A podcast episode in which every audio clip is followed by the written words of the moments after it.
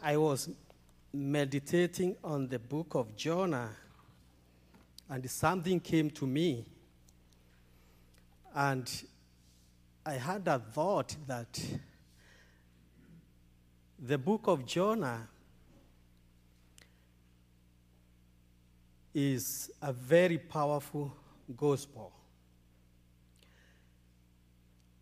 And it's not just a missional book, but it's also very personal because it deals with the ungodly, the Ninevites, and the godly, Jonah, who is an example of the people of God and the church of God today. It's a book that we can learn a lot than what I'm just going to speak about. This is just a summary. It's a very, very detailed book, though it's just five chapters. There is a lot that we can learn from this book of Jonah. And today, I want us to look at, through, through this book, how God reveals the thoughts of our hearts. Because it's only Him who can read what is in our hearts. Let us pray. Our dear Heavenly Father, we thank you for this time that you have given us that we may hear from your word. Father, speak to me and speak through me to all who are gathered here in your sanctuary. Help us to understand what, Lord, you, you have prepared for us today. Lord, speak to us in Jesus' name. Amen. In past, part one of this book, I had talked about Jonah and uh, how Jonah was commissioned at first and how he had fled from God. And then I spoke about Jonah and his experience with the pagan sailors. And finally, that week I also talked about Jonah and his prayer. Today, the outline of what I'm going to talk about is, is very simple. It's three points, but four points, but I have divided it into two major points. But before I get to the context of our message today, I would like to remind ourselves that this book of Jonah is very, very interesting. Why? Because it's about missions. Jonah was sent as a missionary to a foreign country, which was enemy of Israel. And also, Jonah is a type of Jesus. Jonah is one of the four prophets who are mentioned by Jesus by name. Of course, others are Isaiah, Daniel, and Zechariah. But Jonah receives more than a mere mention because Jesus actually identified himself with the prophet's three days sojourn in the belly of a great fish noting it as a foreshadowing of his own death when Jesus would spend three days in the heart of the earth before his resurrection. Jesus identified with the prophet at the lowest point of Jonah's life. And this finds or is echoed in the book of Hebrews, where it teaches that Jesus had to be made like his brethren in all things, so that he might become a merciful and faithful high priest in the book of Hebrews, chapter 2, verse 17. Jonah, part 1. Jonah complies to God's recommissioning and he speaks God's message, which the Ninevites respond by faith. This is where we have read from chapter 3, verses 1 to 10. One question we need to ask at this point is Does Jonah recommissioning means obedience? Was he really obedient to God? We will know as we continue the unfolding of this story. We can identify three changes in this recommissioning of Jonah in chapter 3, verse 1 to 3a. Open your Bible and just look at the parts that I'll be mentioning, the text. I'm not going to back to read the text, but you can see it in chapter 3, verse 1 to 3a. 1. Instead of being recommissioned to preach against the Ninevites, Jonah is recommissioned to preach to the Ninevites. The message did not come exactly the way it came in the first place. Number two, instead of preaching, because their wickedness has risen before me, that is before God, Jonah is recommissioned to preach the message I am or God is about to give to him. There is a difference. The message is revised. These two changes open up to the possibility that the judgment against the Ninevites that we anticipated based on the opening verses of the book might not come to realization. When you start from chapter 1, you may think that if Jonah is going straight to Nineveh, then God is kind of going to destroy that city. Like the message was go and tell them I'm going to destroy the city. But here in this recommissioning, Jonah is told to go and preach the message that God is going to give him.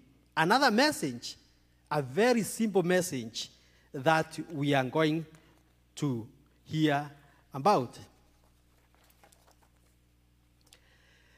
Number three, instead of disobeying by getting up and fleeing to Tarshish, Jonah complies with God's recommissioning by getting up and going to Nineveh. Jonah had some experience with the Ninevites. When he started preaching, it was never the same again. You know, we expected maybe the Ninevites are, are going to, to say, we don't know what you are talking about. Here, one thing that we need to know is Ninevite, Nineveh is once again described as a great city, and in no doubt it was a great city because of the size, of its size. But it was also great in the sense that it was important to God, something Jonah was not really prepared for. Nineveh was the capital of Assyria. And God, at some point, used Assyria to punish the northern kingdom.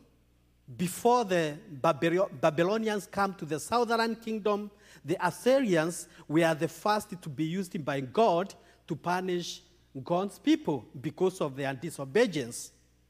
So, God had a heart of preparing these people. And I was trying to think about why did God send Jonah all the way to Nineveh to preach to them, and then they, they repent and believe in God, and they are spared from the greatest to the least? There must be something that God was, was doing with these people because He wanted to use them in His missions now to chastise his own people because of their obedience, disobedience. When you read this chapter 3, verse 3b to 10, you'll see three, four things that are occurring. The first one is the response of the Ninevites was immediate. You know, the message of Jonah was very simple in 40 days, I'm going to destroy this city. In 40 days. And here we see people responded immediately. They did not wait. We are not told, we are told that in 40 days, but we are not told how, how long did Jonah preach this message. It, it, we don't know exactly, but we know the message was God had given them 40 days in which, if they don't change their behavior and their attitude, whatever reason that God was, was, was about to judge them then he's going to destroy the entire city. But it's surprising that when we look at the way we preach today, you know, nobody cared about knowing the credentials of Jonah. Who is Jonah? Why did you come? What do you know? How much have you known? What is your experience? We don't hear any evaluation. The message was very simple, and the message was true, but they never asked whether it is true or not. They just believed in God. And this was immediate. Number two, the response was sincere.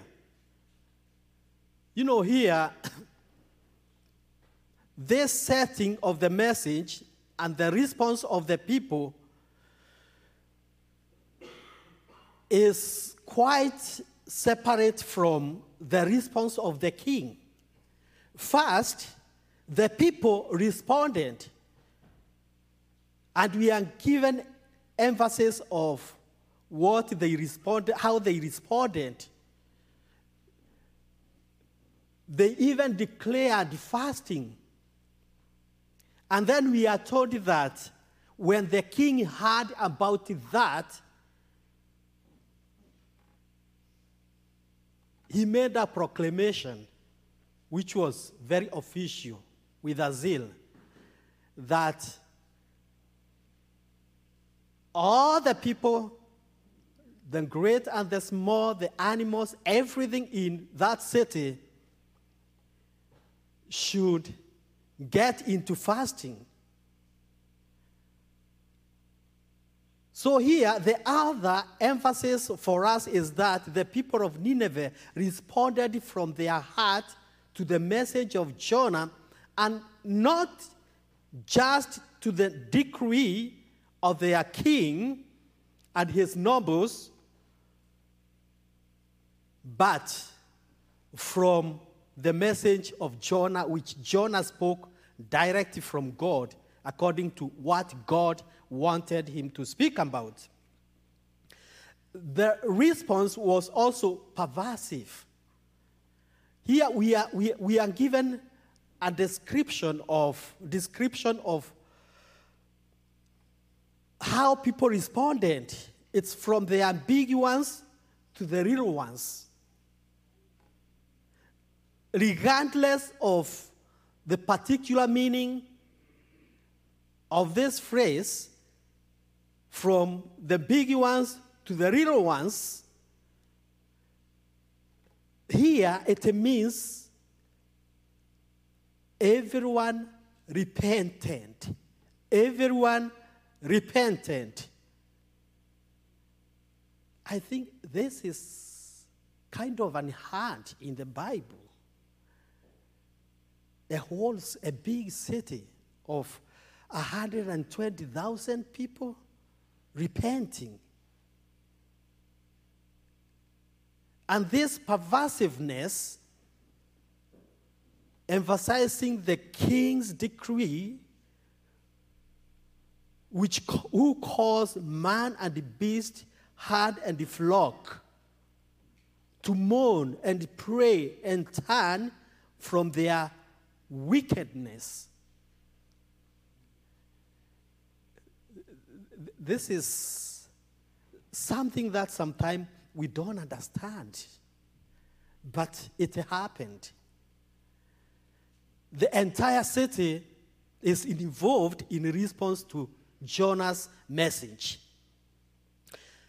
The response was also hopeful. The king asked, Who knows?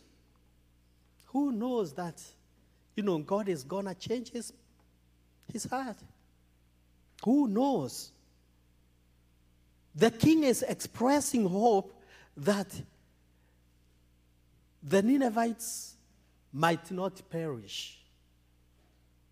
There was great hope. It's not just a mere, you know, fasting and repentance, but they had trust in God, the God who they never knew, the God who they never worshipped.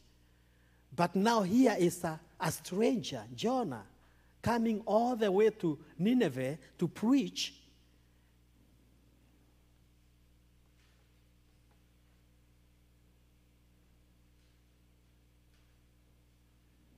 They had very rare or real knowledge of God, of the Word of God.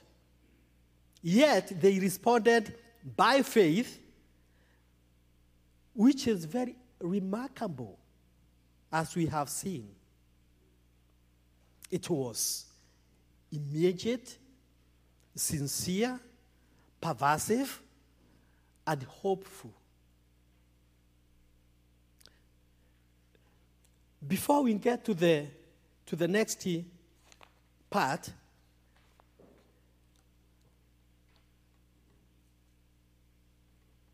in the morning, when I was meditating about Jonah and about the ones of Jesus,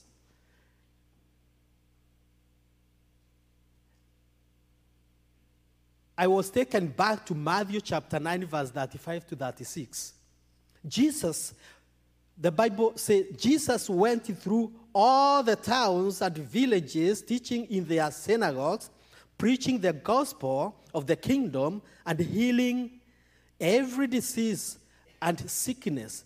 When he saw the crowds, he had compassion on them because they were harassed and helpless, like sheep without a shepherd. It's like standing in the middle of of the city of uh, Washington, D.C. on Sunday, and you see this crowd, some going east, some going north, some going uh, south, some going west.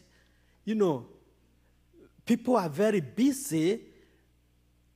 It's like, you know, they, they, they have no idea. It's like they have no idea that Today, they can get into the house of the Lord just for one hour to thank God and to pray. People are always helpless outside there in the world. People are perishing, people are helpless. But Jesus had compassion.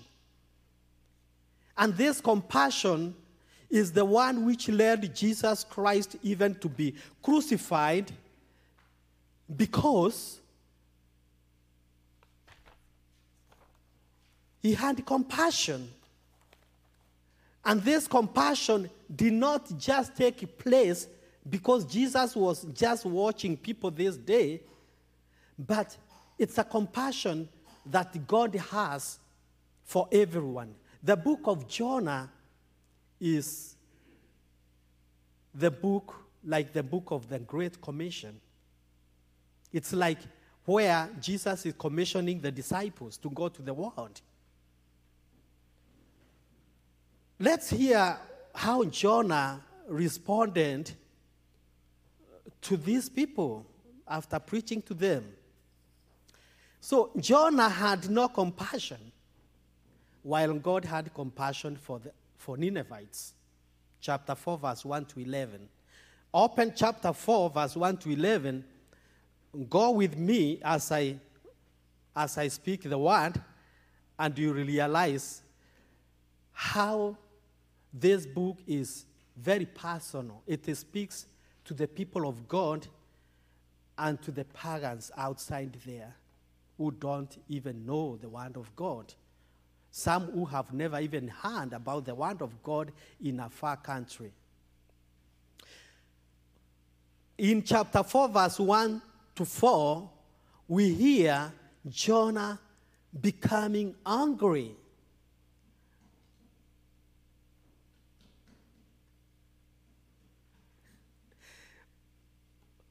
You know, the Ninevites they repented and, and, and got themselves off the wickedness that was spoken against them.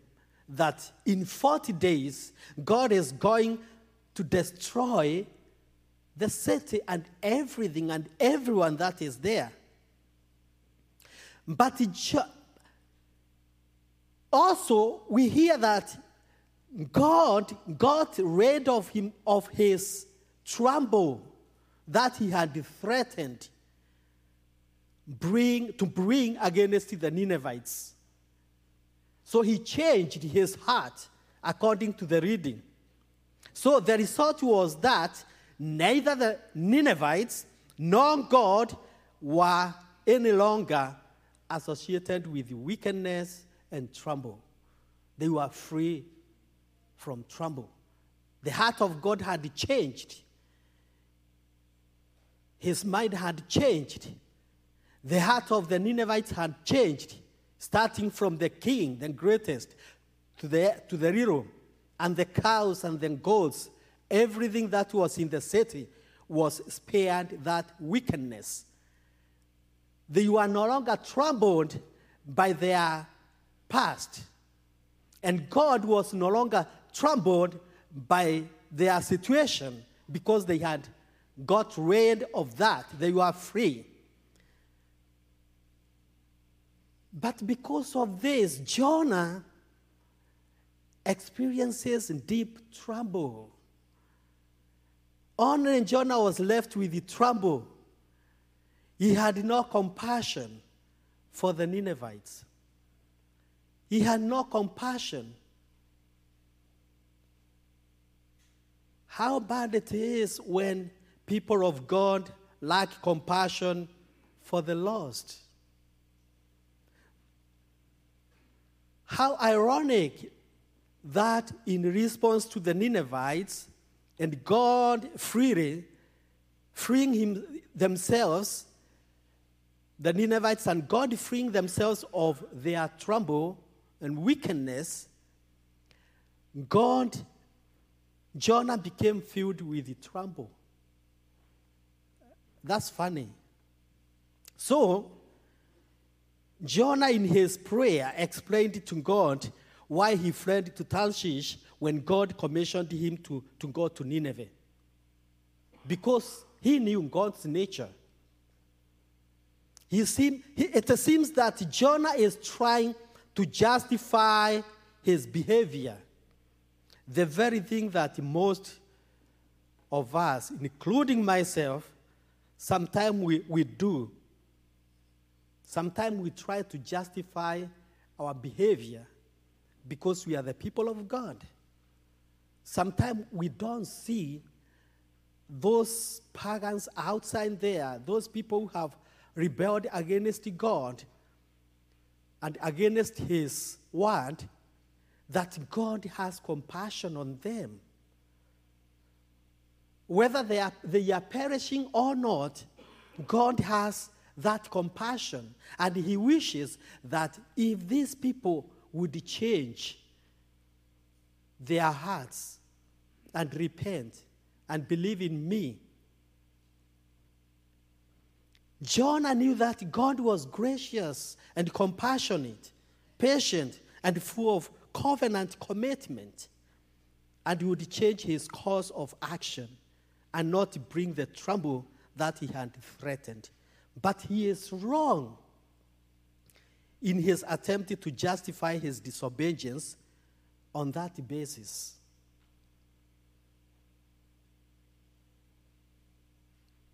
Jonah is partially true, you know, that God is compassionate, but he is wrong in trying to, to base his argument and defense of what he had done before, disobeying God and running away to Tarshish, by mentioning that God has compassion and he knows that God is going to change. And that's why he was not, because Jonah expected that, and his will, he expected, and not only expected, he has willed that the Ninevites be destroyed. How often, sometimes we, we, we, we are tempted to think like Jonah and we wish our enemies are destroyed and, and finished. So we are surprised and shocked at Jonah's response of anger at God's compassion instead of being delighted. You know, Jesus said there is joy because of one sheep that is lost and is found, one sinner that repent, there is joy in heaven because of that one soul that is saved. But here we see people, a lot of people, 120,000 inhabitants of Nineveh. But we know that God has a lesson He is teaching Jonah the way He wants to teach us today and the way He teaches His people because He loves us. In spite of how silly and senseless Jonah responds to God's compassion towards Ninevites, Jonah remained the son of God's faithfulness. And here the scene closes with God gently asking Jonah if Jonah was justified in being so angry. This final scene in chapter 4, verse 5 to 11, just look at those ones as I, I go through the, the content of this message. This episode, the last episode, is very different from other episodes in this book of Jonah. The question raised at the beginning of the story as to what will happen to the Ninevites has already been answered.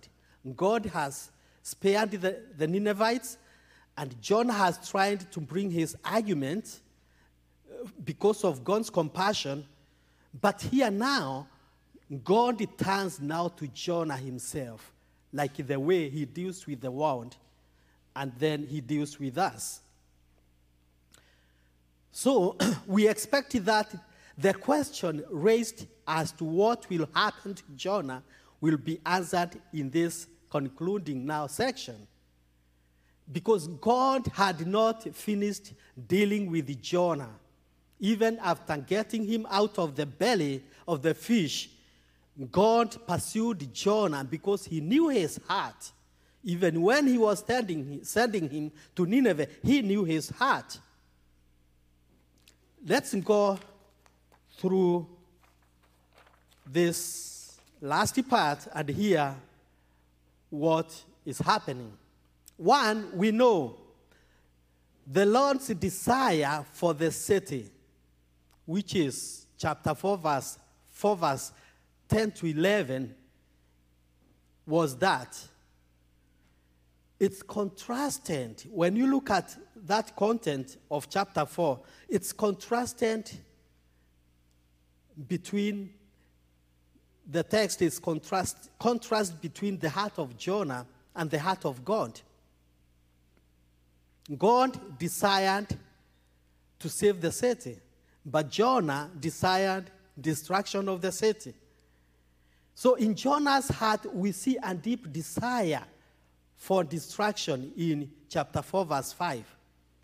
And while God's heart, in, while in God's heart we see a deep desire for the sparing of the city, Jonah is not for that. We see Jonah's heart for the city in chapter 4, verse 5, having just been asked by God if Jonah was justified in being angry at the sparing of the city, he turned on his heels and walked out of the city. He walked out of the city. Just because of that question, because he is not satisfied with God's decision. He sat down on the east side of the city where he would be exposed to the hot desert wind that would blow from the east and that was frequently experienced as a form of divine judgment. When you read Psalms 48, verse 7, Isaiah 27, verse 8, Jeremiah 18, 17, Ezekiel 17, 10, Hosea 13, verse 15, the desert wind is used as a, figure of John, God's judgment or a symbol of God's judgment. So Jonah sat to the east of the city for a long time from the rising of the sun to the setting of the sun. And he was very uncomfortable. So he built a shelter for himself. Why? To do what? To rescue, to escape from the heat of the, of the day. Knowing that the city had been spared, Jonah sat hoping against hope that in the final hour, God would yet relent of his relenting and destroy the city anyway. But God, in keeping with his compassion, he provided a plan to deliver Jonah from his wickedness and trouble. So the shelter that Jonah built was not enough. So God had to, to improvise. God had to provide something better out of compassion. So, what is God doing here? The Lord wanted to deliver Jonah not only from the, his external, you know, external trouble, heat, but also from his internal heart, wickedness, just like he had delivered the Ninevites from their wickedness. So, when Jonah experienced the compassion of the Lord in this way, he was very happy because of this plant, which grew, you know, so quickly. This is a miracle. Jonah experiences a miracle that we can call a miracle. Something happens. And Jonah is very happy, happy. But this is a contrast about Jonah being troubled when the Ninevites experienced compassion of God. You know, in our first part, Jonah experienced the pa- compassion of God, and now here again, he experiences the compassion of God. And God provides a plant for the shade. And Jonah is very happy, but he's not happy because of the compassion that God had provided to the Ninevites and spared them. I, I think here Jonah is acting weird.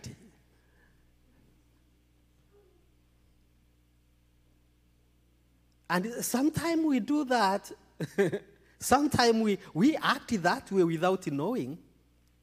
And sometimes after our actions, we realize our actions are not good. And we repent.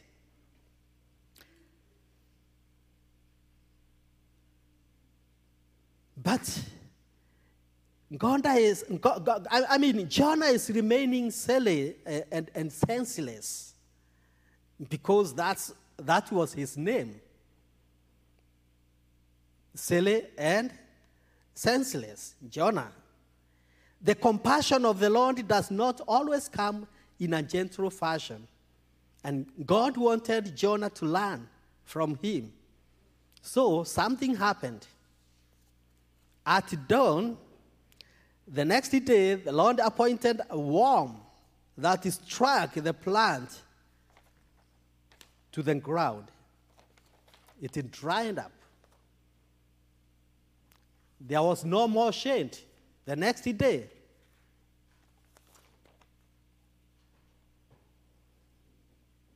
So the Lord appointed also a scorched wind, a hot desert wind that combined with blazing sun to drain Jonah of his emotional and physical strength. I think Jonah was, was very strong emotionally and physically to contest with God.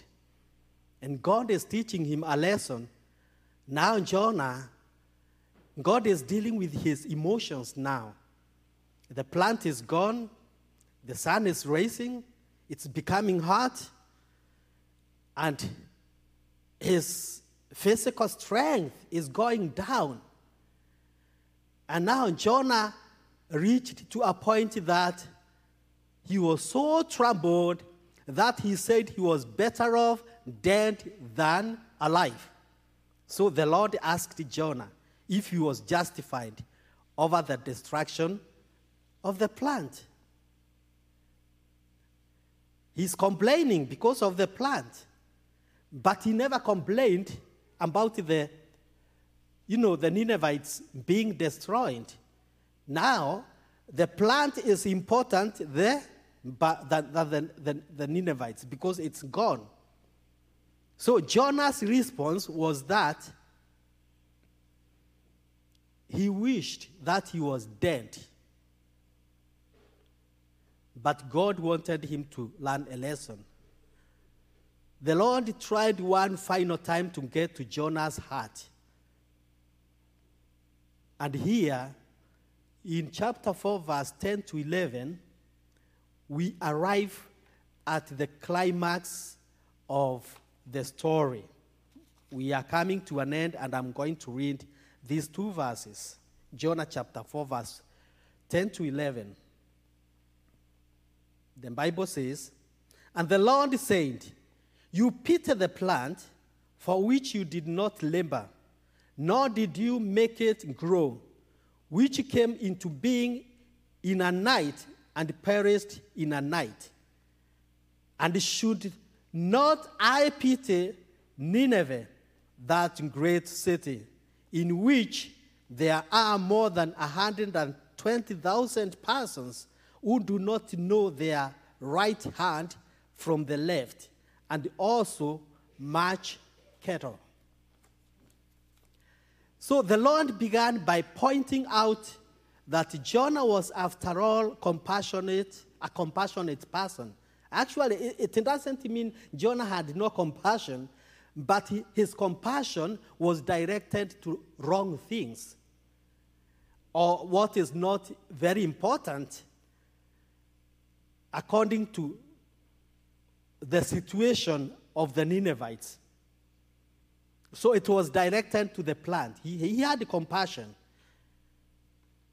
And God asked Jonah for permission to have compassion on the great city of Nineveh. It's like God is negotiating with his, his servant, you know, the prophet. And because, of course, God had chosen him and he, he had to, to use him, but he had to teach him. Maybe, and this is what I've been thinking about. The book of Jonah is more about, and this is, I, I, I said it, God, of how God deals with the, the, the people of the world and his church today. Because if he has to deal with the people of the world and he is using the church, we, have, we must have the compassion like that of God.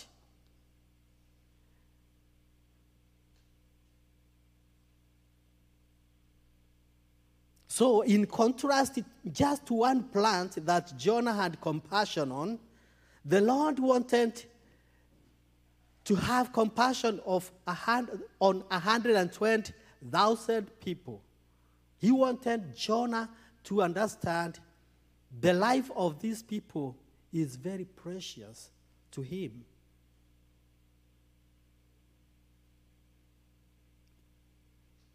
In conclusion, I have a question. What are our hearts like? Are our hearts like Jonah? Jonah that one happy. Jonah, Jonah's heart that was happy at the grace and compassion of God extended to him, but unhappy because of the grace and compassion of God extended to other people and was angry at the grace of and compassion of God because of that.